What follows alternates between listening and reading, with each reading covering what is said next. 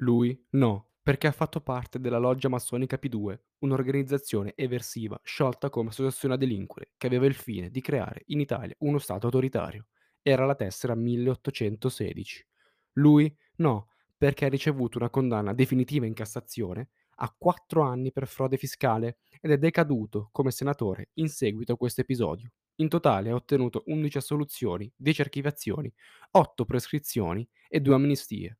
Lui no, perché ha 4 processi in corso ed è indagato a Firenze per i suoi oscuri legami con gli attentatori mafiosi del '92 e del '93.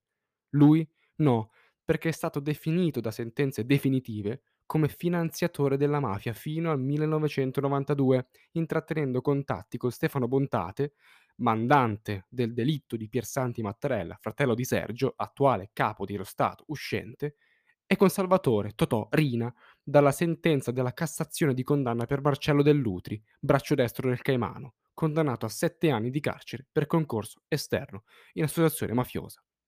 Lui no, perché ha depenalizzato e modificato, quando era al governo, il reato di falso in bilancio per il quale era sotto processo, cambiando le leggi, ha scampato una possibile condanna.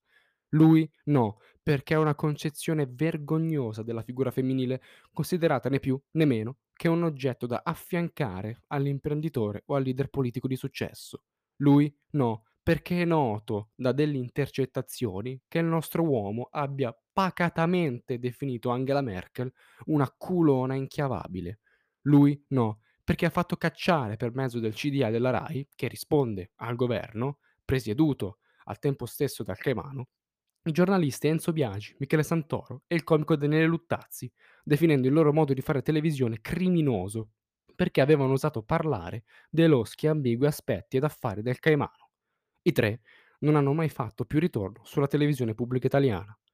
Lui no, perché è stato definito dallo psichiatra Luigi Cancrini come affetto da narcisismo patologico, una patologia caratterizzata da un mix di comportamento antisociale, megalomania e paranoia.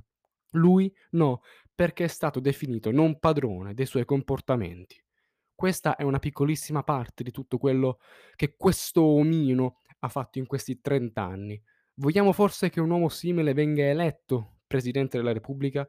Vogliamo forse essere rappresentati di nuovo sulla scena internazionale da un personaggio così squallido? Vogliamo accettare che un personaggio simile, finanziatore del più grande male d'Italia, possa essere il successore di un uomo il cui fratello è stato assassinato per mano mafiosa?